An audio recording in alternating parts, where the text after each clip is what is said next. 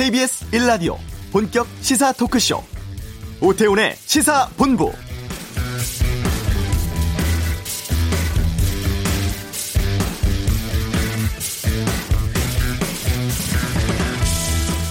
깜짝 번개 만남조차도 예상하는 곳은 거의 없었습니다. 유례가 없는 일이고 의전, 경호, 일정 등 걸림돌이 많았기 때문인데요.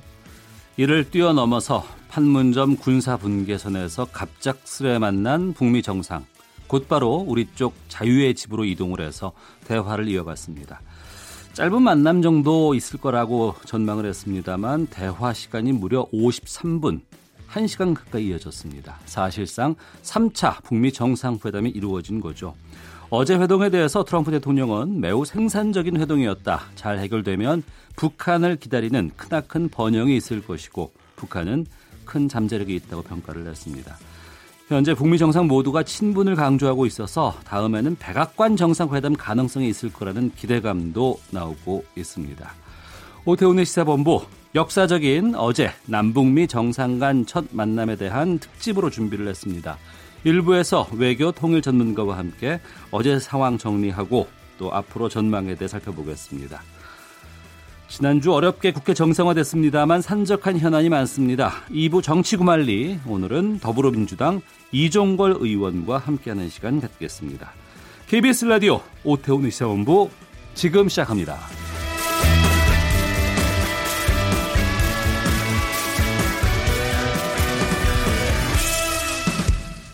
네, 이 시각 가장 핫하고 중요한 뉴스를 정리하는 방금 뉴스 KBS 보도국 박찬영 기자와 함께하겠습니다. 어서 오십시오. 네, 안녕하세요. 어제 보도국 상당히 바빴겠어요. 네, 네, 그렇습니다. 예. 트럼프 미 대통령이 남북 군사 분계선 넘어서 북한 땅을 밟는 모습이 상당히 좀 인상적이었고 또 문재인 대통령이 군사 분계선 넘을 때만큼이나 우리가 좀 많이 감동을 받았습니다. 여기에 대한 외신 반응들 어떻게 나오고 있어요 지금? 아, 오늘 오전에 제가 맥결론 그 홈페이지 화면을 좀 보고 왔는데요. 아, 먼저 CNN 홈페이지 톱 제목이 이렇게 돼 있습니다. 트럼프 북한으로 20보를 걷다. 은둔의 국가에 들어간 첫 번째 미국 대통령 이렇게 돼 있고요. BBC 오전에 톱 제목을 봤더니 트럼프와 김정은이 역사적 만남에서 대화 재개에 합의하다. 다들 이렇게 두 정상 간의 그 만남의 모습 이 부분이 좀 인상적이었나 봅니다. 네. 어, AP통신은 트럼프 대통령이 군사 분계선을 넘어가는 장면은 지난 2년간 북미 간 롤러코스터 외교의 가장 중요한 이정표가 되었다고 평가를 했고요. 다만 이번 만남이 북한의 핵무기 포기 의지에 대한 회의적인 시각 이것을 불식시키지는 못할 것이다. 음. 아, 이런 분석 내용을 전했습니다. 뉴욕타임스는 짧은 만남이었고 공식적인 협상도 아니지만 트럼프 대통령이 김 위원장과의 우호 관계를 과시함으로써 교착 상태를 깨기 위한 도박을 감행했다고 이렇게 평가했습니다. 아무래도 이제 뉴욕 타임스는 트럼프 대통령에게 좀 비판적인 글을 굉장히 많이 씻죠. 워낙에 이제 두 정상 간의 만남의 장면이 인상적이었 있기 때문일 것 같은데요. 하지만 실질적인 결과물을 만들어질지 음. 요 어, 결과물이 어떻게 될지는 우리가 분명히 지켜봐야 된다. 네. 이런 뉘앙스의 기사들이 많았습니다. 뒷부분에 이제 전문가분들이 나와서 말씀하실 테지만 이 북미 간 교착 상태를 이번에 푸는 것 말고도 트럼프 입장에서는 어, 정치적으로 얻은 게 있죠. 대선 앞두고 특히 이제 외교 분야에서 그, 그동안 이제 이란과의 외교 관계를 잘 풀지 못해서 좀 공격을 받곤 했는데 네. 북한과의 그 외교 문제에 있어서는 조금 더 진일보한 모습을 보여주는 그런 장면을 연출을 했기 때문인데요. 지금 그 미국 내에서 트럼프가 이제 경제 문제는 괜찮게 풀고 있기 때문에 점수가 좋습니다. 그런데 이제 앞서 말씀드렸다시피 이란과의 그 문제를 제대로 풀지 못하는 그 면에 있어서 어, 대외적으로도 그렇고 대내적으로도 그렇고 지금 공격을 받고 있는 상황인데 네. 이번에 그 북한 그 김정은 위원장과의 만남을 계기로 해서 이 문제를 대선 전까지 계속 음. 그 추진력을 어떻게 끌고 이어 어, 갈지 그게 관건이 될 것 같고요. 아, 물론 이제 미국 민주당 대선 후보 주자들은 두 정상 간이 그 만남 이후에 오히려 이 만남을 폄훼하는 그런 말들 계속 내놓고 있습니다. 이게 사진 찍기용으로 간 거 아니냐, 사진 찍는 거 말고 뭘 과연 얻었느냐 이런 비난의 말들을 지금 내놓고 있고요. 어, 그래서 더 이제 만남 자체만으로도 큰 의미를 부여하기보다는 이제 실질적인 결과물이 나와야 되기 때문에 톱다운 방식으로 이제 두 정상 간이 자 앞으로 이제 회담을 이어 나가자 했으니까 실질적으로 실무 회담에서 좀 더 구체적으로 비핵화라든지 북한 체제 부장이라든지 제재 해제 방안 이런 부분에 있어서 좀 조율이 잘 이루어졌으면 하는 그런 바람입니다. 북한 언론도 어, 지금 보도를 내놓고 있는데요. 지난번 하노이 회담 때는 성과물이 없었기 때문에 이번 회, 어, 회담 내용은 이전 회담과 비교해서 좀 차분하게 네. 이렇게 보도하는 모습입니다. 북한 노동신문은 팩트 위주로 김정은 위원장 그리고 트럼프 대통령의 모습을 시간 순으로 보여주었고요. 하노이 회담 이후에 문재인 대통령의 중재자 역할에 대해서는 비판적인 그런 보도를 많이 해왔었는데 이번에는 좀 호의적인 태도로 음. 어, 보도를 했습니다. 우리 정치권에서도 아침부터 지금 반응들이 나오고 있는데요. 민주당 이해찬 대표가 오늘 아침 회의에서 남북미 정상이 손을 맞잡는 세계의 만남이 이루어져서 한반도 평화를 향한 또 하나의 이정표를 세웠다. 이렇게 말을 했고요. 한국당 황교안 대표는 이번 판문점 회동의 역사적인 의미를 긍정적으로 평가한다. 이렇게 말하면서도 문재인 대통령이 영변 핵시설을 고집하면서 살라미 전술을 펼치는 북한 태도를 바꾸도록 먼저 설득해야 된다라는 말을 했습니다. 네. 자, 오늘이 7월의 첫날입니다. 아, 하반기 첫날이기도 하죠. 정부가 전기요금 누진제 개편안을 최종 인가를 했는데 그럼 이제 여름에 누진제 때문에 발생하는 요금 폭탄은 좀 많이 줄어들 수 있을까요? 네, 그렇습니다. 어, 누진제는 이제 전기를 많이 쓰는 가구일수록 누진돼서 요금을 많이 내고 일반적인 가구는 좀 덜 낼 수 있도록 하는 게 취지인데 이게 더울 때 문제입니다. 더우면 에어컨을 많이 틀기 때문에 원래는 들어가지 말아야 될 구간에 이제 누, 이 구간에 들어가서 돈을 많이 내는 그런 가구들이 많았고 지난해 같은 경우에도 이 누진제 때문에 국민청원이 이 누진제 폐지해달라 한 200건 정도가 올라왔었다고 하거든요. 어, 지난해엔 그래서 7, 8월에 주택요금, 전기요금의 누진제를 한시적으로 완화를 했었는데 이달부터는 주택용 누진제 개편안이 이제 본격적으로 시행이 됩니다. 요금이 급증하는 구간을 이전보다 최대한 이제 뒤로 미루게 되는데요. 오늘 산업부가 여름철에만 이제 한시적으로 완화하는 누진제 개편을 위한 전기 공급 약관 변경을 승인했습니다. 그래서 매년 7, 8월에 한해서 어, 조정이 되는데요. 누진 1단계 구간을 기존에는 200kW 시에서 300kW 시로 100kW 시 구간을 더 늘려줬고요. 네. 누진 2단계 구간도 어, 그, 그 전에는 400kW시였는데 이걸 450kW시로 50kW시 구간을 더 늘려줬습니다. 그럼 과연 효과는 얼마나 보느냐 하면 여름철 전기요금 부담이 16에서 18% 특히 18%는 어, 폭염이 굉장히 강할 때는 18% 어, 요금을 부담이 덜어져서 평균 한 가구당 1만 원 정도 감소 효과를 기대하고 있습니다. 전기를 공급하는 한전 입장에서는 이렇게 돈을 덜 걷게 되니까 아무래도 이제 재정 적자로 이어질 수 있는데 이 부분에 대해서는 아, 이렇게 누진제 구간 변경으로 국민들에게 당근책을 내주는 대신에 지금 우리나라가 세계적으로 전기 요금이 싼 국가군으로 지금 분류가 돼 있거든요. 그래서 어, 우리나라 가정용 전기 요금도 그렇고 산업용 전기 요금도 굉장히 쌉니다. OECD 아, 국가 가운데 가장 낮은데 여름철 누진제 조정과 함께 전반적인 전기 요금 체제를 바꾸는 거를 이번에 추진할 것으로 보입니다. 실제로 한전 이사회가 금요일에 전반적인 전기 요금 체제 개편 안건도 함께 가결해서 요금제 수정 논의를 본격화할 것으로 보입니다. 네. 자유한국당 황교안 대표 아들의 특혜 채용 의혹에 대해서 검찰이 수사에 착수했다고요? 이게 그 청년 민중당이 황교안 대표를 업무방해 혐의로 고발했는데 네. 이에 대해서 서울 남부지검이 수사에 착수한다 이런 내용입니다. 아시겠지만 지난달 20일에 그 황교안 대표가 숙명여대에서 강의하면서 스펙 관련한 이야기를 그렇죠. 했었죠. 네. 내가 아는 청년이 있는데 스펙도 하나도 없고 학점도 3.0밖에 안 됐는데 합격을 음. 했다. 그 청년이 바로 우리 아들이다 해서 논란을 일으켰었는데 청년 민중단이 뭘 문제 삼았냐 하면 2011년 그 KT에 채용되는 과정 그리고 입사 이후에 마케팅 부서에서 법무부서로 이동하는 과정에 특혜 의혹이 있다라고 하면서 황 대표를 고발한 건입니다. 어, 황 대표 아들이 1차 실무 면접에서는 다수 면접관한테 아, C 점수를 받았는데 왜 임원 면접에서는 올 A를 받았느냐라는 점을 문제를 삼았고요. 또 KT 마케팅 직군으로 입사를 했는데 입사 1년 만에 법무팀으로 옮겼다. 근데 그, 그 직전 그 1년 전에 황 대표의 범, 아, 황 대표가 법무부 장관으로 취임하기 직전 1년 전에 그런 어 인사 이동이 있었는데 이거는 황 대표가 압력을 한것 아니냐 이런 의혹을 제기한 거죠. 청년 민중당 입장에서는 의혹을 제기한 건데 현재 그 증거는 없는 상황이니까 네. 수사 결과는 좀 더 지켜봐야 될 것 같습니다. 알겠습니다. 이 소식까지 듣도록 하겠습니다. 방금 뉴스 박찬영 기자 함께했습니다. 고맙습니다. 자, 이어서 이 시각 교통 상황 살펴보겠습니다. 교통정보센터의 공인이 리포터입니다. 네, 이 시각 교통정보입니다.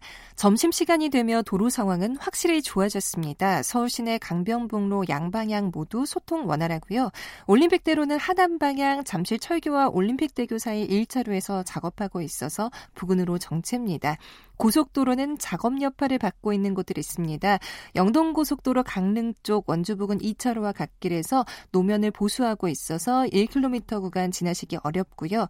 중부 내륙고속도로 창원 방향 비타면 복구 작업하고 있는 충주 분기점 부근에서 막히고 있고 반대 양평 쪽 낙동 분기점 부근의 정체와 감곡 부근의 4km 구간 정체 모두 작업 때문인데 감곡 부근 1차로에서는 승용차 사고까지 발생하면서 어려움을 더하고 있습니다. 있습니다. 청주 영덕고속도로는 청주 방향이고요. 회임 부근에서 비타면 보안 공사가 계속되고 있어서 2km 구간 정체입니다. KBS 교통정보센터였습니다.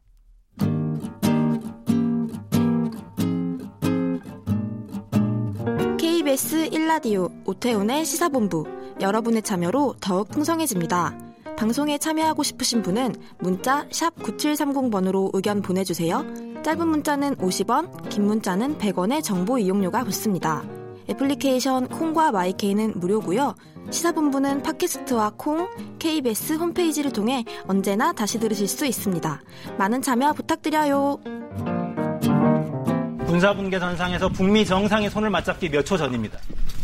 트럼프 대통령이 먼저 군사분계 선상에 도착했고요. 김정은 위원장이 내려와서 손을 맞잡습니다.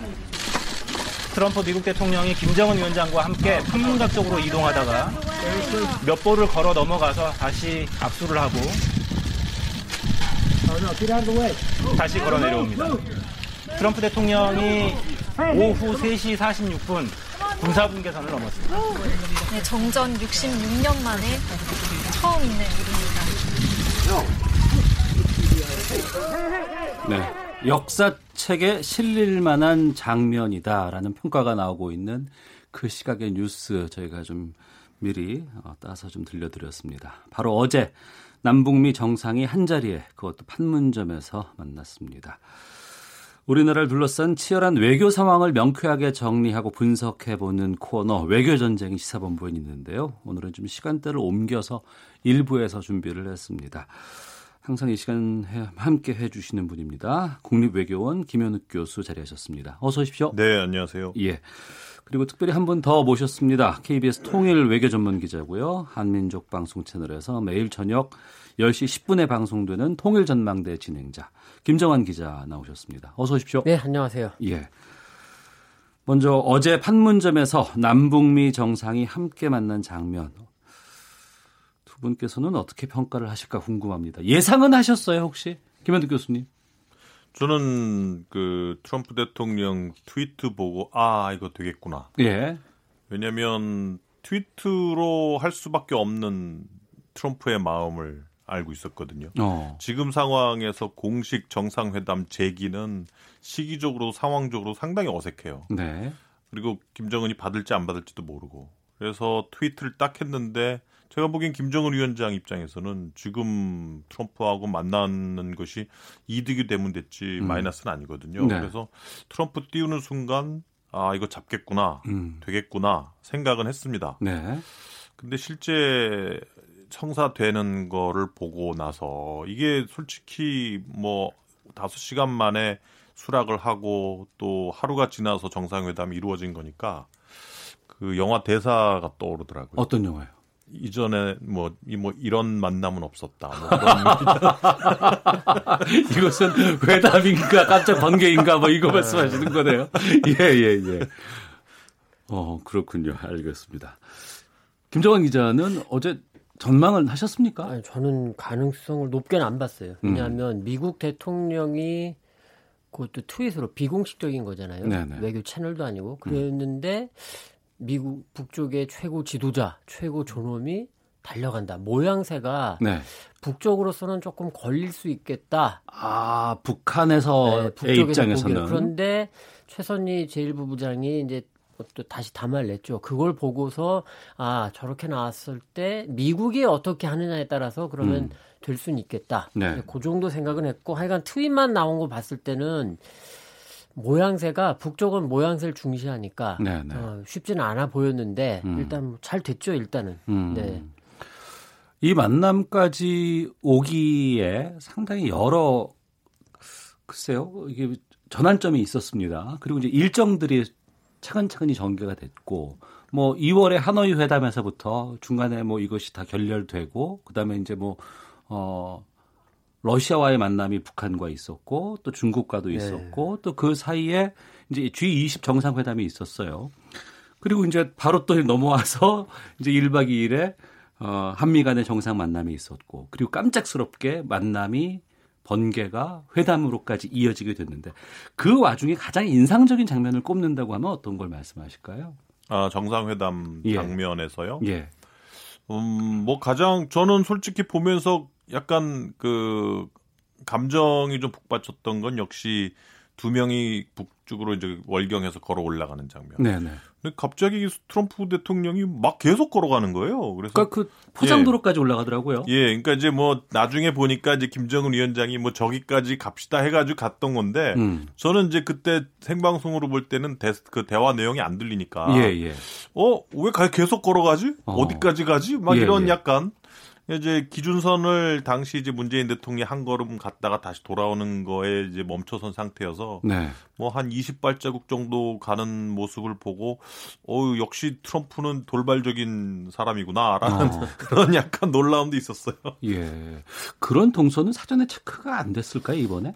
이번에는 너무 준비가 안 된 모습들이 너무 많아 보였고요. 예. 근데 저는 조금 다른 측면을 조금 생각해 봤는데 네. 트럼프 대통령이 왜 이번에 만나자고 했을까? 아. 그거가 조금 그러니까 뭐 이제 어떤 장면이 인상적이냐 이건 이제 교수님 말씀으로 가름해도 될 것 같고 예.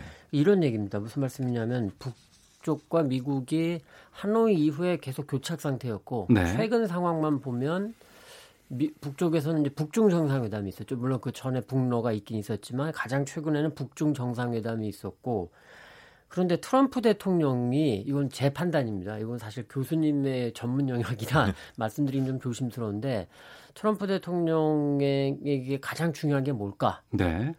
대선이죠. 그렇죠. 예. 저는 그거를 트럼피즘이라고 불러요. 제 어. 저는 트럼프 음. 우선주의다. 예, 예. 근데 트럼프한테 가장 중요한 건 내년 대선 11월 3일입니다. 2020년 음. 11월 3일 대선에서 다시 재선에 성공하는 건데 지금 상황이 트럼프 대통령한테 별로 좋은 게 없죠. 네. 미중 무역 협상 뭐 일단 소강 상태는 됐지만 사실 저게 어떤 결말이 날지 지금 예상하기가 어렵고 네. 이란과의 핵 문제 굉장히 꼬이고 있고 전쟁 일보 직전까지 갔었죠. 그리고 베네수엘라 사태 장기화되고 있고 그리고 미국 민주당의 대선 후보들 토론에 상당히 미국 언론들의 관심이 높아지는 것 같고 G20 바로 직전에 있었죠. 그렇죠. 네. 자, G20 때도 트럼프 대통령이 G20 정상회의 자체보다는 미국 대선 민주당 대선 후보들 토론에 더 많은 관심을 보였단 말이에요. 어. 그런 상황에서 그리고 사실 하노이 정상회담 때도 어느 정도 성과가 있을 거다라고 생각했었는데 그때 트럼프 대통령의 전 개인 변호사 플린이죠. 의회 청문회가 있었어요. 그러면서 트럼프 대통령이 아예 no deal 거래를 아예 안 해버렸거든요.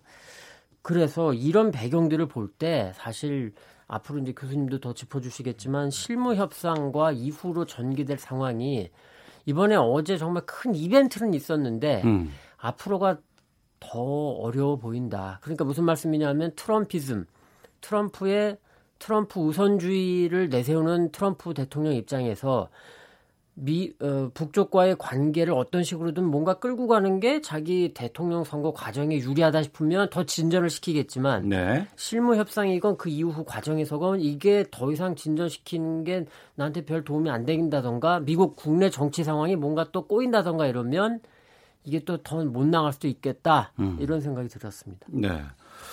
미 민주당 후보들의 그 토론회가 상당히 많은 인기를 얻었다고 해요, 미국에서. 그 이후에 이제 이 일이 벌어졌는데 그만큼 트럼프 대통령에게는 그 북한과의 관계 또 비핵화 과정 이게 좀 큰 의미로 보여줄 수밖에 없는 상황 아니겠습니까?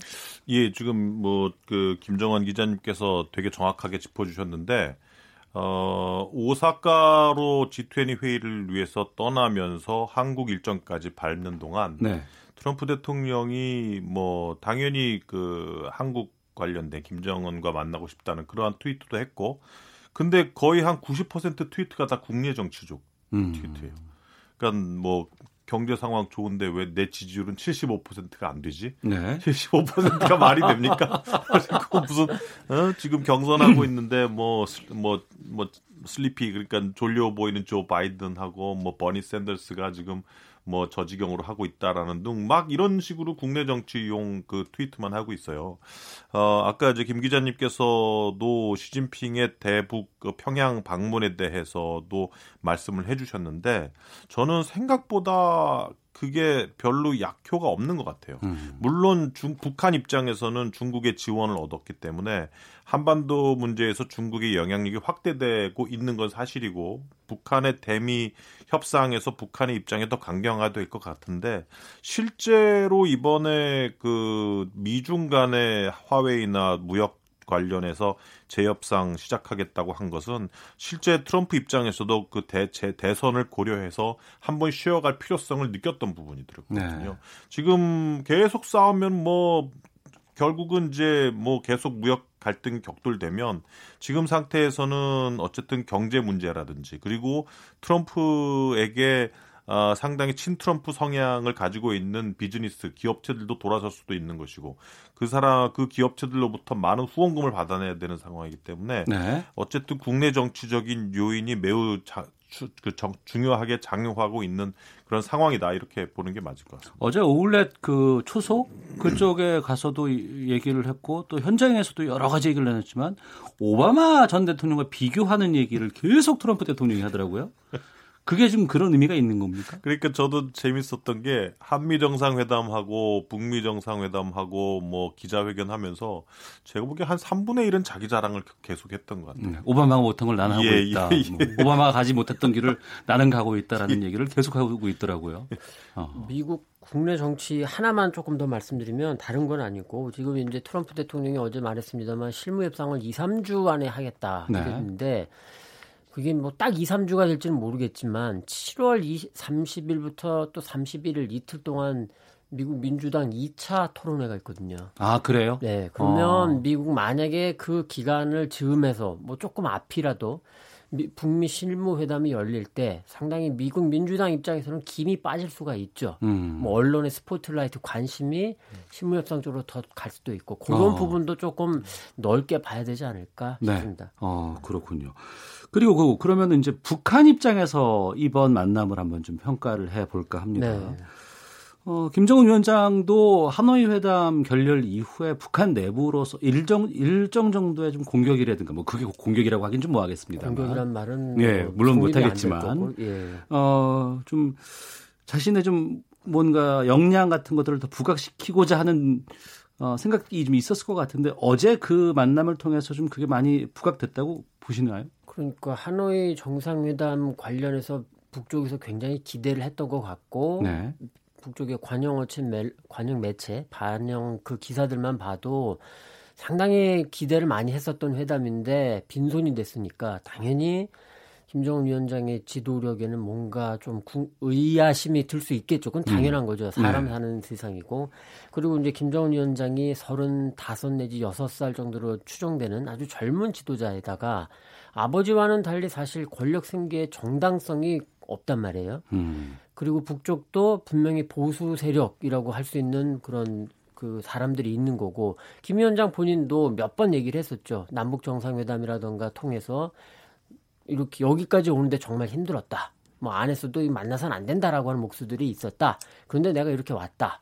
근데 이런 걸 보면 김 위원장의 권력 자체는 절대적이지만 사람 사는 세상이면 대놓고는 말 못해도 뭐 이렇게 조금 불만의 목소리가 전혀 없을 수는 없겠죠. 네. 그런데 이번에 이렇게 만났으면 일단은 뭐 다시 한번 내부에서도 기대를 좀 해보는 분위기가 음. 있을 수도 있고 예. 그리고 또 한 가지 재미있는 건 사실 우리는 뭐 이게 김정은 위원장이 또 친서를 보냈고 거기에 대해서 트럼프 대통령이 또 친서를 받고 그래서 이제 교환해 가지고 그런 절, 게 있었던 걸 이미 알고 있지만 북쪽에서는 주민들한테 김정은 위원장이 친서를 보낸 거는 보도를 안 하고 있었거든요. 어. 그러니까 이번에 보면 김정은 위원장이 친서를 먼저 받았고 음. 그다음에 이번에 어제 판문점 상봉 이른바 북쪽식으로 조미 순회 상봉도 트럼프 대통령이 요청했고 어. 거기에 대해서 이제 응한 것으로 했다 이렇게 됐기 때문에 이런 어떤 그 선전 효과 이런 거를 또 이제 하고 있으니까 음.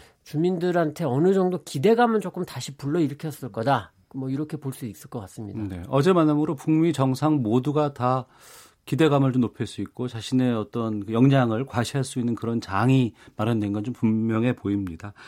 자, 국립외교원의 김현욱 교수, KBS 통일 외교 전문 김정환 기자와 함께 남북미 정상 판문점 만남에 대해서 말씀 나누고 있는데요. 헤드라인 뉴스 듣고 계속해서 말씀 이어가도록 하겠습니다. 통일부는 남북미 정상의 전날 판문점 회동에 대해 북미 간 비핵화 협상도 탄력을 받을 것으로 기대하는 만큼 남북 간 대화 협력의 동력을 이어나가기 위한 노력을 계속해 나갈 것이라고 밝혔습니다. 민주평화당 박지원 의원은 북미 정상의 판문점 회담과 관련해 미국이 사실상 북한 체제 보장의 길을 가고 있다고 긍정적으로 느꼈다고 말했습니다. 자유한국당과 바른미래당이 북한 선박의 강원도 삼척항 입항 사건에 대해 국정조사를 추진하기로 했습니다. 자유한국당 나경원, 바른미래당 오신환 원내대표는 오늘 오후 국정조사 요구서를 함께 제출하겠다고 밝혔습니다.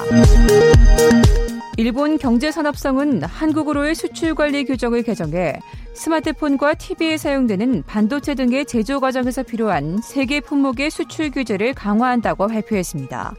지금까지 헤드라인 뉴스 정원나였습니다.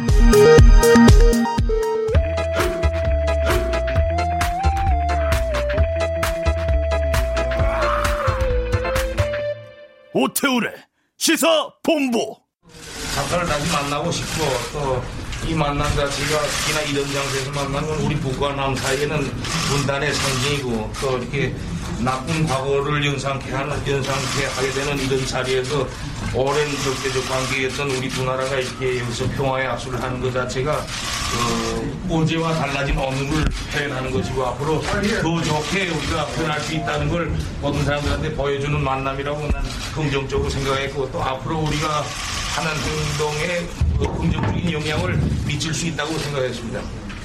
네, 오늘의 만남을 통해서 어, 한반도의 완전한 비핵화와 항구적 평화를 구축하기 위한 어, 평화 프로세스가 아, 큰 고개를 하나 아, 넘었다는 생각입니다. 아, 전 세계와 우리 남북의 8천만 결의에게 큰 음, 희망을 주었습니다. 앞으로 좋은 결과가 성급 눈앞에 다가왔다고 생각합니다. 큰 기대를 가지고 있습니다. 네. 어제 자유의 집에서 김정은 위원장의 이야기 그리고 회담 끝나고 나서 문재인 대통령의 기자회견 내용들 어, 저희가 영상 음, 성으로 준비를 해서 들려드렸습니다. 어제 한 53분 정도 자유의 집에서 네. 트럼프 대통령과 김정은 위원장 정상회담을 했습니다. 어떤 얘기했을까요? 아마도 정상회담 얘기를 먼저 하지 않았을까 싶어요. 지난 하노이 정상회담? 그 이후에 음. 어, 왜냐하면 그 이미 그 만나고 나서 직후에 백악관 초대를 했고 네. 그래서 정상회담이 언제쯤 가능할까? 아. 뭐 빨리 하고 싶다. 뭐 이런 정도의 탑다운 방식을 고수하고 싶어 하는 그러한 김정은 위원장의 의견 표명이 있었을 걸로 보이고 예. 어 그 다음에 이제 그 김정은 위원장이 북한으로 간 다음에 기자회견을 한 내용들을 뭐 들으신 분은 알겠지만 아마 그런 내용 중심으로 대화가 오고 가지 않았을까 싶어요. 음. 그러니까 일단 실무 협상 재개한다는 거 합의했을 것이고 어 그리고 여전히 양측의 입장에 대해서 얘기를 했을 거예요. 제재 문제, 제재 계속 간다. 네. 뭐 제재 하는 거에 대해서 본인도 안타까워한다. 트럼프가 그렇게 얘기를 했고 또 아직까지는 여전히 포괄적 합의가 미국의 목표다. 뭐 이런 부분들이 여전히 small deal을 원하는 그리고 하노이 실패, 하노이 협상에 결렬된 그 부분에서 다시 시작하고 싶어 하는 그런 김정은의 입장과 트럼프의 입장이 좀 좁혀지지 않은 채 계속 좀 어, 의견 교환이 이루어지지 않았을까 싶습니다. 네. 김정환 기자께서는 어떻게? 네, 대체로 뭐 교수님 말씀이 그 다 공감이 되고 다만 김정은 위원장 입장에서는 네. 글쎄요, 이건 그냥 와, 막연한 추측입니다만 트럼프의 진심이 뭘까? 음. 그러니까 하노이에서 김정은 위원장 입장에서는 된통 당했기 때문에 네. 이 트럼프 대통령이 지금 이번에 급작스럽게 만나자고 한 이유와 그 다음에 지금 뭔가 이제 얘기를 했겠죠. 그 이야기를 김, 제 생각엔 김 위원장이 말을 많이 하기보다는 좀 들었을 것 같아요. 네. 그래서 트럼프 대통령의 진심이 뭐고, 음. 그리고 정말로 하려는 뭔가 판을 제대로 해서 좀 정리 타협이라던가 뭔가 결실을 맺을 의사가 있는지 네. 이런 부분을 조금 탐색하지 않았을까. 어. 아, 이제 전반적으로 교수님 말씀에 저도 공감을 하는데 예. 김 위원장 입장에서는 조금 어, 과거에 그런 그 사례가 있기 때문에 어. 조금 조심스러웠을 수도 있겠다. 이런 생각은 듭니다. 예. 청취자 3317님께서 어제 회담본이 잘하면 통일까지 연결될 수 있을 것 같습니다. 트럼프 대통령은 역사에 남을 수 있겠군요. 70455님, 트럼프는 지구 반대편까지 날아온 김에 님도 보고 뽕도 딴 겁니다. 비핵화 협상에 진척도 있었고 국내 정치에서 국면 전환도 했고요. 라는 의견 보내주셨는데요. 자, 앞으로 그러면 전개될 상황에 대해서 우리가 좀 살펴보도록 하겠습니다. 어, 외무성 중심의 그 새롭게 진영을 꾸렸고 이제 폼페이오 쪽과 이제 실무 회담들 네. 들어가고 이후까지 간다 그러면 이제 이번에 3차라고 친다 그러면 4차 북미 정상회담 백악관에서 열 수 있지 않을까라는 기대까지 나오고 있어요. 여기에 대한 전망들 좀 부탁드리겠습니다. 먼저 예. 김현우 예, 교수님. 뭐 전망에 앞서서 저는 이번 어, 만남의 가장 큰 그 이 실익은 두 정상 간에 이제 너무 가까워졌다. 어. 이제 트위터로 만날 수 있는 예고 없이 만날 수 있는 사이가 됐다. 이게 가장 큰 그 성과인 것 같아요. 벌써 세 번 만났네요. 지금 네. 보니까. 네. 이번 만남을 통해서 제가 보기엔 개인 대 개인으로서의 유대감이 어. 향후에 실, 실, 실적 없는 성과 없는 그 실무 협상 그리고 계속되는 협상의 그 stalemate 그 뭐그 뭐그 봉착 상황이 벌어지더라도 이걸 완전 파국으로 가는데 막을 수 있는 큰 힘이 되는 거죠. 어. 그게 가장 큰 성과인 것 같고 예. 그럼에도 불구하고 이번에 끝나고 트럼프 대통령이 기자회견한 내용을 들어보면 북미 간의 입장 차는 여전해요. 어. 예, 그 포괄적 합의 얘기 나오고 제재 유지 나오고 실무 협상 시작했다. 뭐 백악관 아 이거 실무 협상 어떻게 되는지 따라서 뭐 두고 봐야 되겠죠. 그거에 따라서 백악관 올 수 있는지 그 결정되겠다. 이렇게 얘기를 했단 말이에요. 네. 그렇기 때문에 지금으로서는 협상의 난항이 예상이 됩니다. 음. 그리고 협상의 난항이 예상이 되고 협상이 제대로 되지 않고 실무 협상에서 뭔가 초안이 제대로 마련이 되지 않으면 제가 보기엔 김정은 위원장이 뭐 다른 이유를 가지고 오지 않는 한 백악관에 오긴 힘들다. 네. 뭐 뉴욕에 그 유엔 총회 가서 연설을 하겠다면 또 모르지만 음. 이런 북한 협, 협상 가지고 제 4차 정상회담을 아직까지 예단하기는 좀 이르지 않느냐 이렇게 생각합니다. 네. 일단 북쪽 외무성에서는 누가 나오느냐 이제 이게 가장 궁금한 부분이기도 한데 개인적으로는 결국은 최선희 제일부부장이 그 비건 특별 대표와 이제 만나지 않을까. 왜냐하면 그 앞에 하노이 때 김혁철이라고 거의 알려지지 않았던 인물을 썼다가 네네. 네. 북쪽 외교로 보면 대참사를 겪었단 말이에요. 음. 그렇게 보면 외무성에서 이미 이건 가져간 거는 분명해 보이고 근데 리용호 외무상은 뭐 폼페이오 국무장관과 만나야 될 관계 사이고 그렇게 보면 그리고 최선희 부부장이 경력이 워낙에 오래됐기 때문에 네. 대미 라인으로 일단 북쪽에선 그쪽이 나올 것 같고 그리고 교수님 말씀대로 그 사실 교수님과 이제 여기 들어오기 전에 잠깐 얘기했을 때 이벤트라 그랬거든요. 예, 그래서 예, 예. 저희 저희는 제 생각은 우리 국민들 분들도 국민들도 그렇고 좀 차분해지면 좋겠다. 음. 이게 뭐 한 번 만난다고 해서 뭐 당연히 뚫리는 것도 아니고 그리고 북미의 입장은 지금 명확하거든요. 네. 그 입장을 좁힐 수 있는 뭔가 창의적인 방안을 과연 북미가 낼 수 있느냐 그리고 음. 한국과 중국 뭐 이런 관련국들이 좀 촉진을 할 수 있는 아이디어를 제공할 수 있느냐 네. 이거를 봐야겠고요. 그리고 저는 평양에서 하면 어떨까라는 생각을 좀 합니다. 아, 백악관으로 김정은 위원장이 가는 것보다는 네. 트럼프 대통령이 평양으로 오는 네, 게 왜냐하면 예. 사실 김정일 국방위원장 당시에도 지금과 아주 비슷한 상황이 있었어요. 어. 클린턴 대통령 말 임기 말기였는데 그때도 김정일 국방위원장이 결단을 늦춰가지고 북미 수교를 제때 못했고 그러다가 그 와중에 미국에서 이제 아들 부시 대통령이 이제 당선이 되면서 북미가 더 이상 관계 진전을 못했는데 그때 사실 이제 클린턴 대통령이 평양을 가려고 했다가 팔레스타인 사태 때문에 못 갔었는데 예. 근데 북쪽을 보면 대체로 평양에서 정상회담을 하면 남북 관계 측면에서 볼 때 결코 정상들을 빈손으로 보내지는 않았어요. 아. 그리고 북쪽에서도 평양에서 하는 게 김정은 위원장도 조금 더 마음이 편할 수 있고 음. 트럼프 대통령에게 선물 겸 결단 겸 이런 거를 줬다라고 하면서 내부를 설득하기도 낫고 네. 그리고 이제 트럼프 대통령도 평양 가서 보여줌으로써 국내 정치 상황 미국 국내 정치 상황에서도 평양을 처음 간 미국 대통령 음. 이거거든요.